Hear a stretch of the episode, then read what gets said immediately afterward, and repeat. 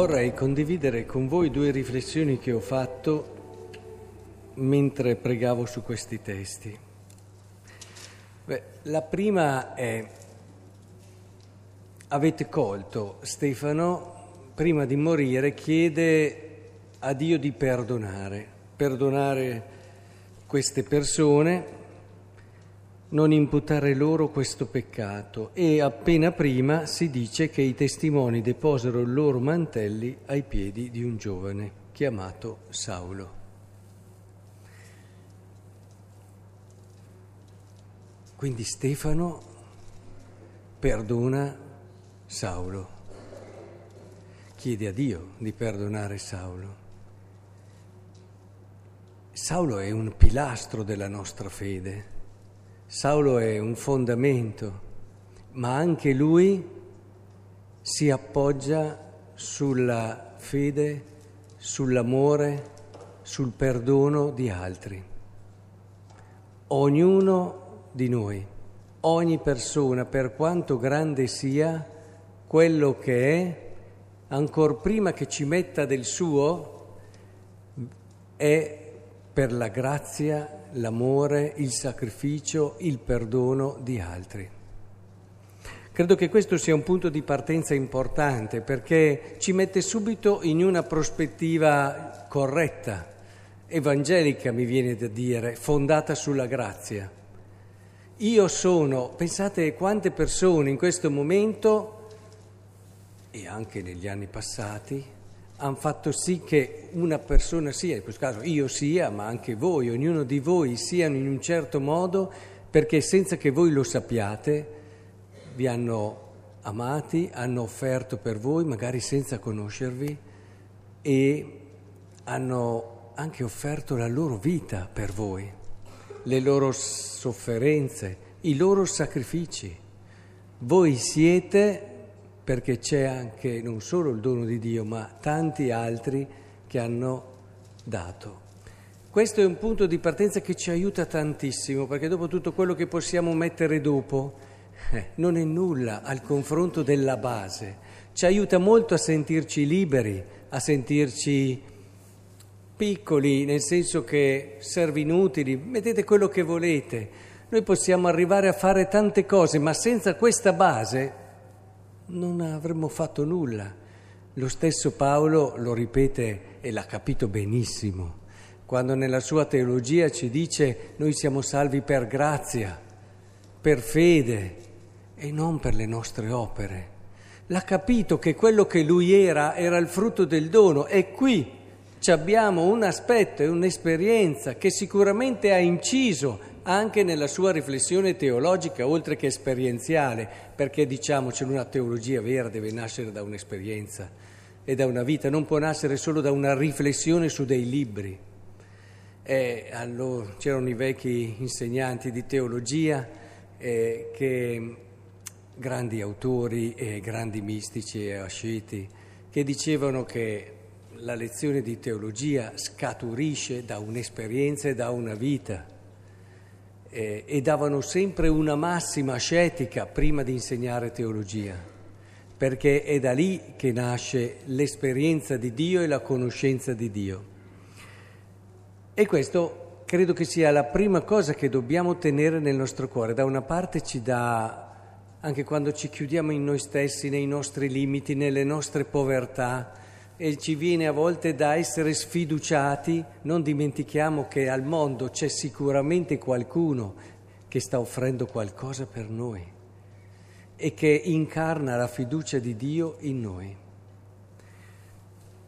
L'altra cosa che un po' vi ho accennato all'inizio, che mi veniva da pensare oggi, era che sì, abbiamo vissuto un momento molto bello nel Natale con tante cose tradizionali, anche tener, tenerissime, quanti hanno pensato a questo tenero bambino avvolto in fasce da sua madre, messo nella mangiatoia, però attenzione, lo accennavo anche ieri, Qual è l'altro brano che ci ricorda esattamente le stesse cose se non Giuseppe d'Arimatea che accoglie il corpo del Signore, lo fascia e lo mette nel sepolcro?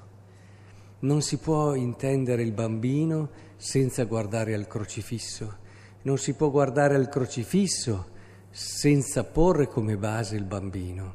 L'esperienza di Cristo è un tutt'uno. E allora non dobbiamo dimenticare che il cristianesimo non è quel qualcosa che noi cerchiamo per vivere una vita più tranquilla degli altri.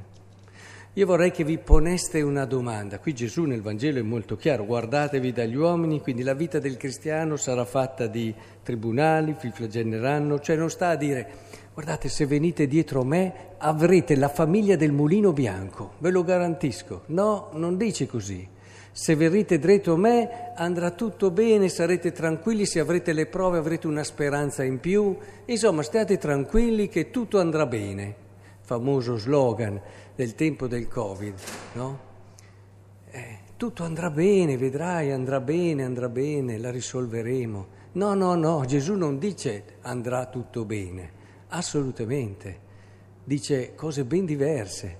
Dice vi consegneranno ai tribunali, vi flagelleranno nelle loro sinagoghe, sarete condotto davanti ai governatori, re, per causa mia. Ecco, penso che sia importante capire questo. Perché abbiamo scelto Cristo? L'abbiamo scelto perché ci dà sempre la possibilità di avere una scappatoia e allora anche nei momenti difficili abbiamo qualcosa su cui sperare. È questo il motivo? E perché alla fine mi fa sentire meglio. E allora sì, ci sono alcune cose, mi fa sentire meglio certi valori, certe cose sto meglio, sono cresciuto così, mi hanno insegnato questo e di conseguenza io andrò avanti con questo tipo di vita. Quanti ne ho sentiti dire così? Eh, mi hanno insegnato così e vado avanti così, mi fa stare meglio. E questa è la scelta di Cristo, è per questo che abbiamo scelto Cristo. Dobbiamo chiedercelo, perché se l'abbiamo scelto per questi motivi, alla fine la nostra vita sarà come quella di tutti gli altri. E profumerà poco di Vangelo. Avremo solo delle abitudini, qualche fatica e sacrificio in più, se vuoi a rinunciare a certe cose che poi dopo ce le riprendiamo da un'altra parte, di solito è così, e, ma non sarà un, una, un, qualcosa che in un qualche modo, in modo profetico, eh, segna il mondo eh, e cambia anche la nostra vita, tra l'altro, che quella degli altri.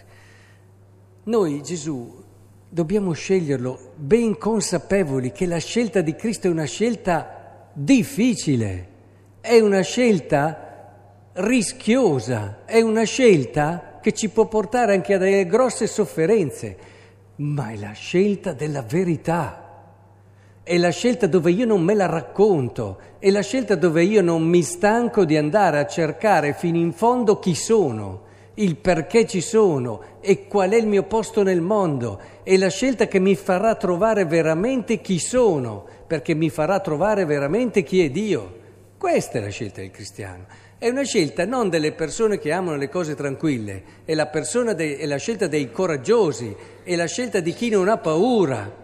Magari può avere anche paura, ma si vince e dice devo andare perché è una esigenza che ho con me stesso della verità di quello che sono.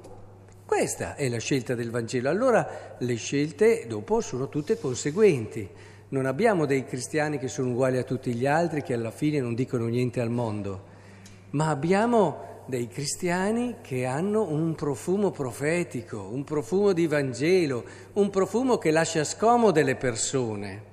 Adesso va tanto di moda, guarda, io sto con questo, con questo, con quello che non crede, con quello che non va. Vado bene per tutti, sono un cristiano di tutte le stagioni.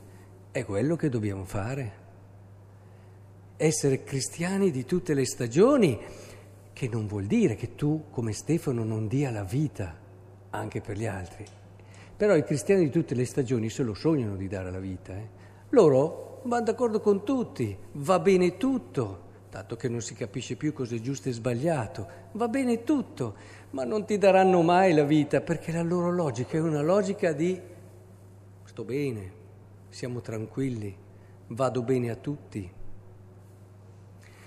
Ora, un cristiano non può andare bene a tutti, lo dice il Vangelo di oggi, non può andare bene a tutti, non può essere simpatico a tutti, se no deve accendersi una lampadina e dire oh, perché ho scelto Cristo? Questa è la nostra scelta allora. Abbiamo scelto uno che è morto in croce, non dimentichiamocelo mai. È vero che è risorto, però prima da lì c'è passato. Molti pensano ho scelto Cristo il risorto e pensano che, come si fa nel Monopoli, arrivati a un certo punto, salta la casella successiva e si salta la passione e la croce. No, non funziona così. Da lì devi passarci se vuoi arrivare alla risurrezione, ma non ci devi passare perché sei tirato e forzato, ci devi passare per scelta di coerenza e di verità che diventa la vera bellezza, perché se siamo chiamati alla vera bellezza, lo siamo chiamati perché non c'è bellezza senza verità e non ci sarà mai.